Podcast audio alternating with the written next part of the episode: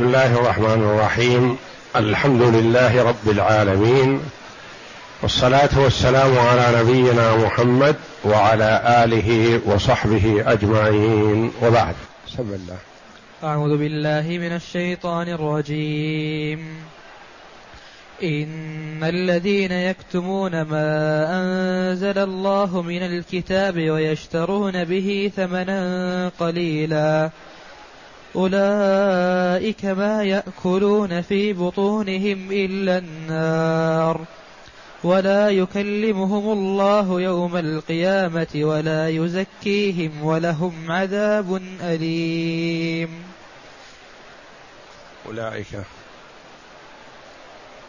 أولئك الذين اشتروا الضلالة بالهدى والعذاب بالمغفرة فما أصبرهم على النار ذلك بأن الله نزل الكتاب بالحق وإن الذين اختلفوا في الكتاب لفي شقاق بعيد.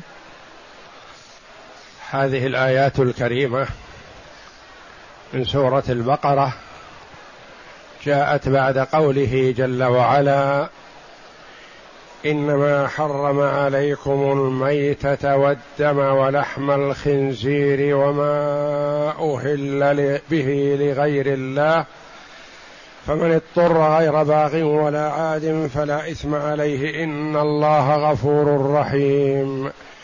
إن الذين يكتمون ما أنزل الله من الكتاب ويشترون به ثمنا قليلا.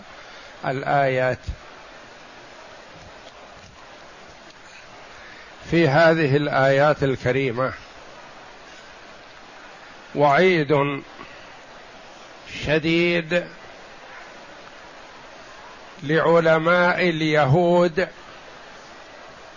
الذين كتموا صفة محمد صلى الله عليه وسلم في التوراة التي بأيديهم. فاليهود يعرفون محمدا صلى الله عليه وسلم كما بين الله جل وعلا ذلك في كتابه العزيز، كما يعرفون أبناءهم، لأنه موصوف عندهم في التوراة صفة تميزه وتبينه عن غيره عليه الصلاة والسلام. وكانت اليهود يعرفون أنه قد آن أوان مبعثه عليه الصلاة والسلام، وكانوا يتوعدون جيرانهم من المشركين بأنه آن أوان مبعث النبي، نتبعه ونقتلكم ونقضي عليكم قضاء عاد وإرم.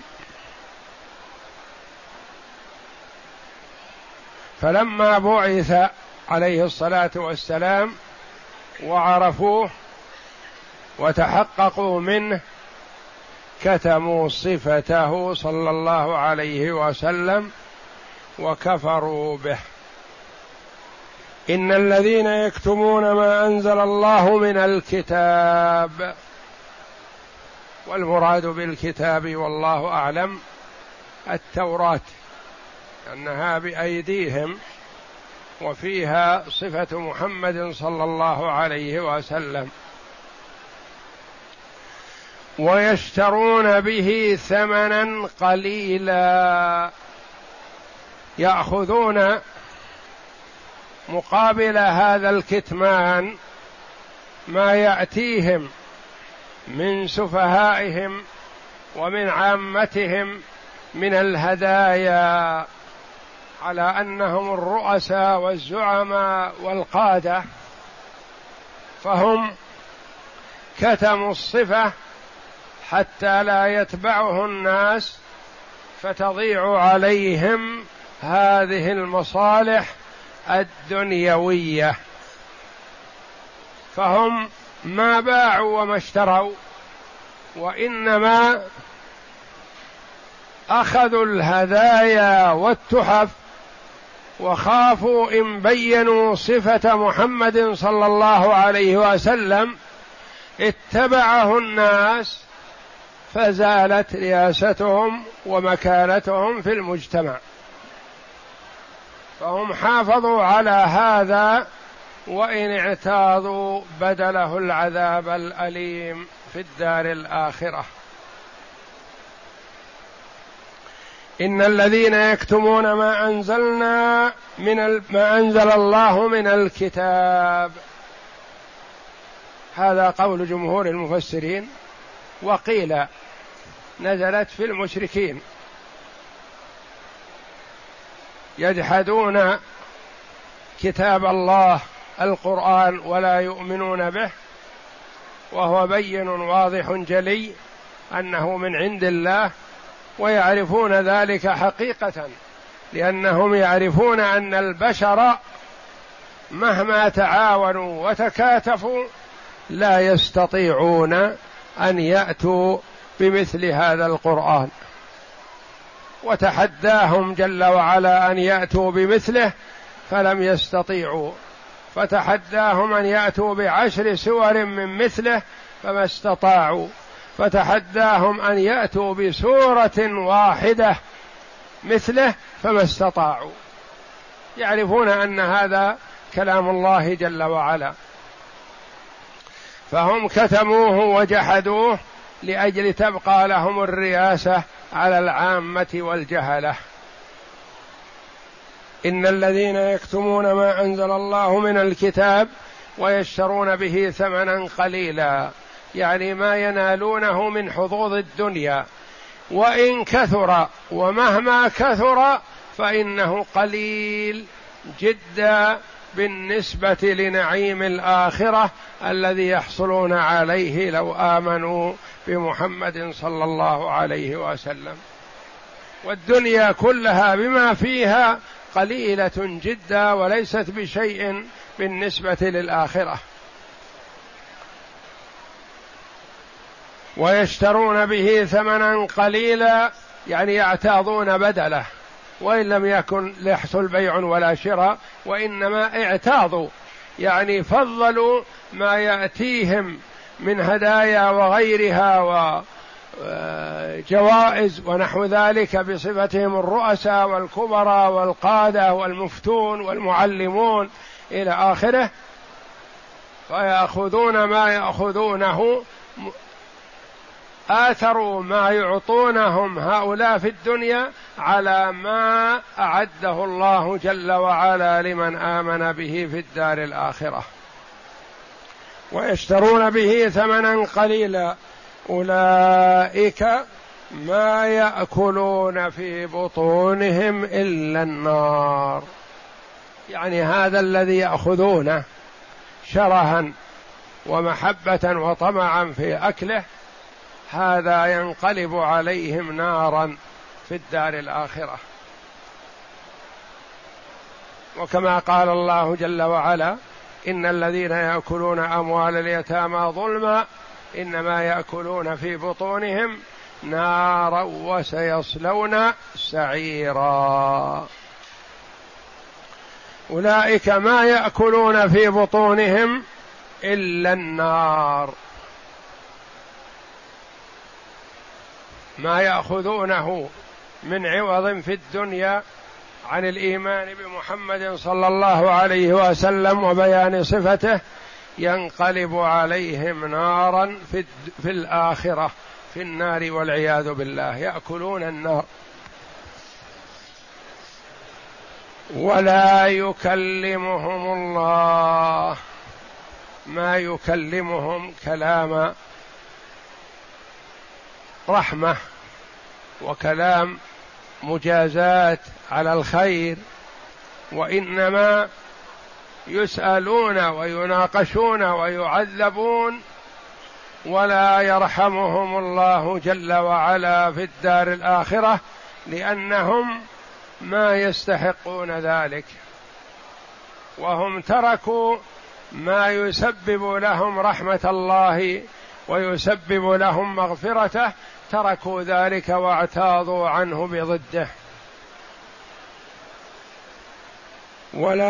ولا يكلمهم الله يوم القيامة ولا يزكيهم. التزكية التطهير أو الثناء والمدح، كل هذا لا يحصل لهم لأنهم لا يستحقون شيئا من ذلك، فهم يستحقون العذاب ويستحقون العتاب والتوبيخ واللوم. ولا يزكيهم ولهم عذاب أليم.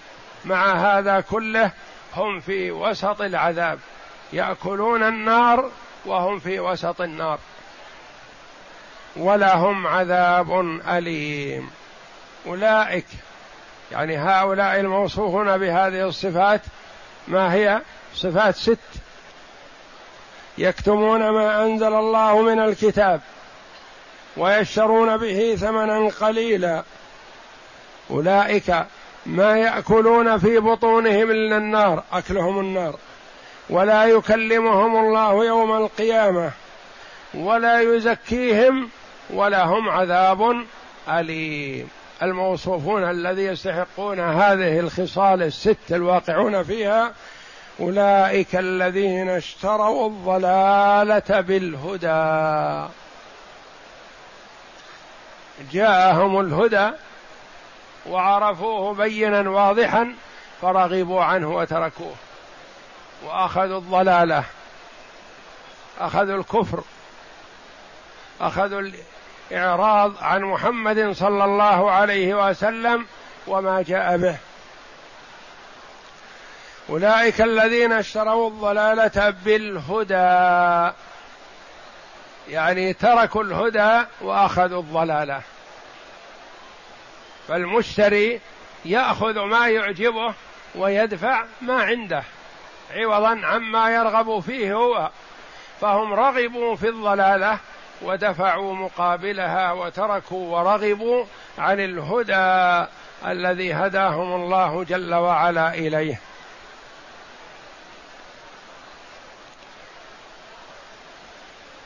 والعذاب بالمغفرة، اشتروا العذاب واشتروا النار بدل مغفرة الله ورحمته. لو اتبعوا محمدا صلى الله عليه وسلم لأثابهم الله ولغفر لهم ذنوبهم التي عليهم من قبل وما اقترفوه من ذنوب حال إيمانهم وإسلامهم، لأن المسلم لا يخلو من ذنب، فهو يذنب لكن بفضل توحيده وإيمانه بالله يغفر الله جل وعلا له ذنوبه. لكن هؤلاء أخذوا العذاب وتركوا أسباب المغفرة، ما رغبوا في أسباب المغفرة، ومن أهم أسباب المغفرة الإيمان بالله جل وعلا واتباع رسله صلوات الله وسلامه عليهم أجمعين. والعذاب بالمغفرة فما أصبرهم على النار، ما أصبرهم على النار، ما أشد صبرهم على النار، ما أقوى صبرهم على النار، يعني أنهم صبروا على النار واعتاضوها وقبلوها مقابل ما تركوه من الإيمان بالله واليوم الآخر. ما هذه للعلماء رحمهم الله فيها أقوال متعددة، قيل هي نكرة تامة، وقيل نكرة موصوفة، وقيل نكرة موصولة، وقيل نافية. وقول الجمهور فيها أنها نكرة تامة. ما أصبرهم على النار، ما هو الشيء الذي جعلهم، يعني يتعجب من الشيء الذي جعلهم يصبرون على النار، ما أصبرهم على النار، يعني أن صبرهم على النار يستدعي العجب من الناس، مثل ما تقول قال سيبويه ما أحسن زيد، يعني شيء ما جعل زيدا حسنا. ما أصبرهم على النار يعني شيء عظيم جعلهم يصبرون على النار، وهو إيثارهم الدنيا على الآخرة، إيثارهم العرض الفاني على ما يبقى في الدار الآخرة. اقرأ. يقول تعالى: إن الذين يكتمون ما أنزلنا من الكتاب من الكتاب، يعني اليهود الذين كتموا صفة محمد صلى الله عليه وسلم في كتبهم التي بأيديهم مما تشهد له بالرسالة والنبوة، فكتموا ذلك لئلا تذهب رياستهم، وما كانوا يأخذونه من العرب من الهدايا والتحف على تعظيمهم آباءهم، فخشوا لعنهم الله إن أظهروا ذلك أن يتبعه الناس ويتركوهم، فكتموا ذلك إبقاء على ما كان يحصل لهم من ذلك، وهو نزر يسير، فباعوا أنفسهم بذلك واعتاضوا عن الهدى بذلك النزر اليسير، فخابوا وخسروا في الدنيا والآخرة. أما في الدنيا فإن الله أظهر لعباده صدق رسوله بما نصبه وجعله من الآيات الظاهرات والدلائل القاطعات، فصدقه الذين كانوا يخافون أن يتبعوه، وصاروا عونا له على قتالهم، وباءوا بغضب على غضب، وذمهم الله في كتابه في غير موضع.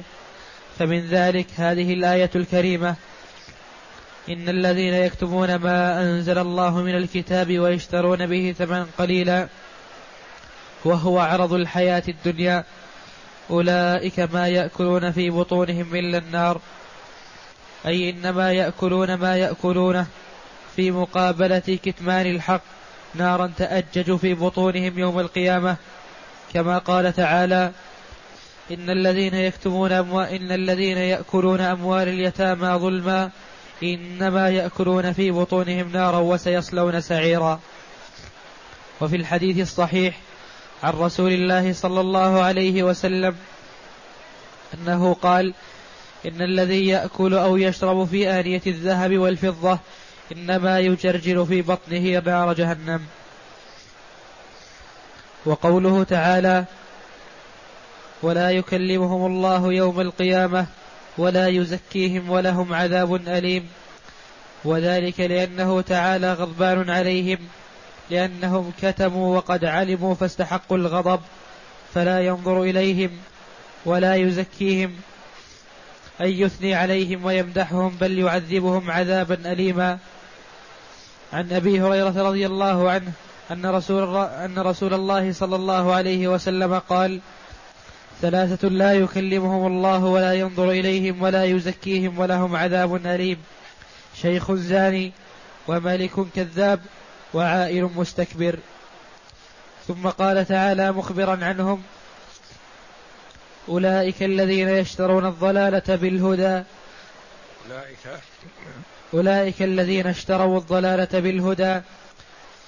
أي اعتاضوا عن الهدى،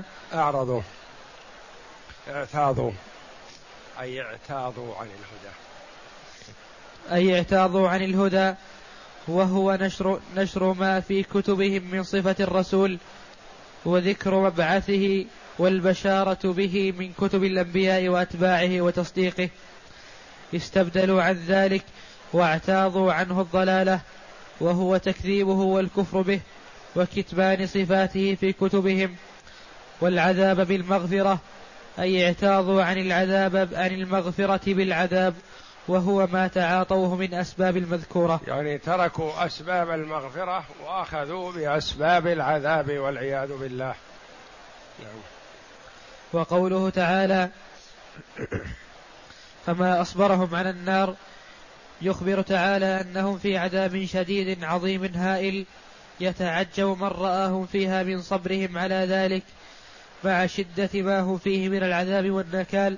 يعني يتعجب من صبرهم، وهم لا يصبرون لكن يصبرون رغم أنوفهم، مهما أتاهم من العذاب صبروا أو لم يصبروا عليه هو واقع بهم لا محالة. يتعجب من رآهم فيها من صبرهم على ذلك مع شدة ما هم فيه من العذاب والنكال والأغلال عياذا بالله من ذلك. وقيل معنى قوله تعالى فما أصبرهم على النار أي فما أدومهم لعمل المعاصي التي تفضي بهم إلى النار. وقوله تعالى وقوله تعالى ذلك بأن الله نزل الكتاب بالحق، أي إنما استحقوا هذا العذاب الشديد لأن الله تعالى أنزل على رسوله محمد صلى الله عليه وسلم وعلى الأنبياء قبله كتبه. ذلك بأن الله نزل الكتاب بالحق وإن الذين اختلفوا في الكتاب لفي شقاق بعيد.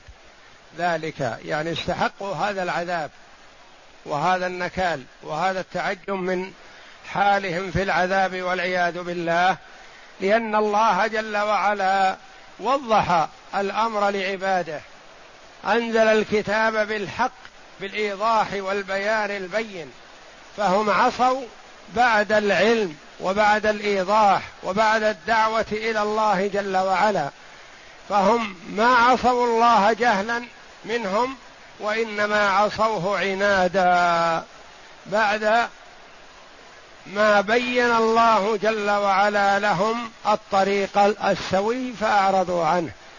ذلك بأن الله نزل الكتاب بالحق، نزل الكتاب ليكون داعيا للحق مبينا له للأمة.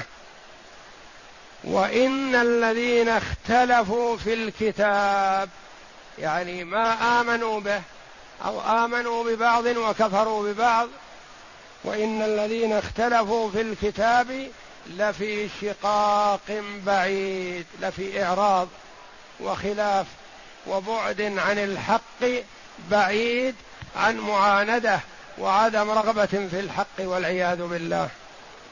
نعم. وقوله تعالى ذلك بأن الله نزل الكتاب بالحق، أي إنما استحقوا هذا العذاب الشديد لأن الله تعالى أنزل على رسوله محمد صلى الله عليه وسلم وعلى الأنبياء قبله كتبه بتحقيق الحق وإبطال الباطل. الكتب النازلة، الكتب السماوية كلها نازلة بالحق، وكلها يصدق بعضها بعضا ولا تناقض ولا اختلاف فيها. فالتوراة على موسى، والإنجيل على عيسى، والزبور على داود، والقرآن على محمد صلى الله عليه وسلم، وكلها يصدق بعضها بعضا وكلها حق. نعم. وهؤلاء اتخذوا آيات الله هزوا، فكتابهم يأمرهم بإظهار العلم ونشره فخالفوه وكذبوه، وهذا الرسول الخاتم يدعوهم إلى الله تعالى ويأمرهم بالمعروف وينهاهم عن المنكر، وهم يكذبونه ويخالفونه ويجحدونه ويكتمون صفته، فاستهزأوا بآيات الله المنزلة على رسله، فلهذا استحقوا العذاب والنكال. ولهذا قال تعالى ذلك بأن الله نزل الكتاب بالحق وإن الذين اختلفوا في الكتاب لفي شقاق بعيد. والله أعلم، وصلى الله وسلم وبارك على عبده ورسول نبينا محمد وعلى آله وصحبه أجمعين.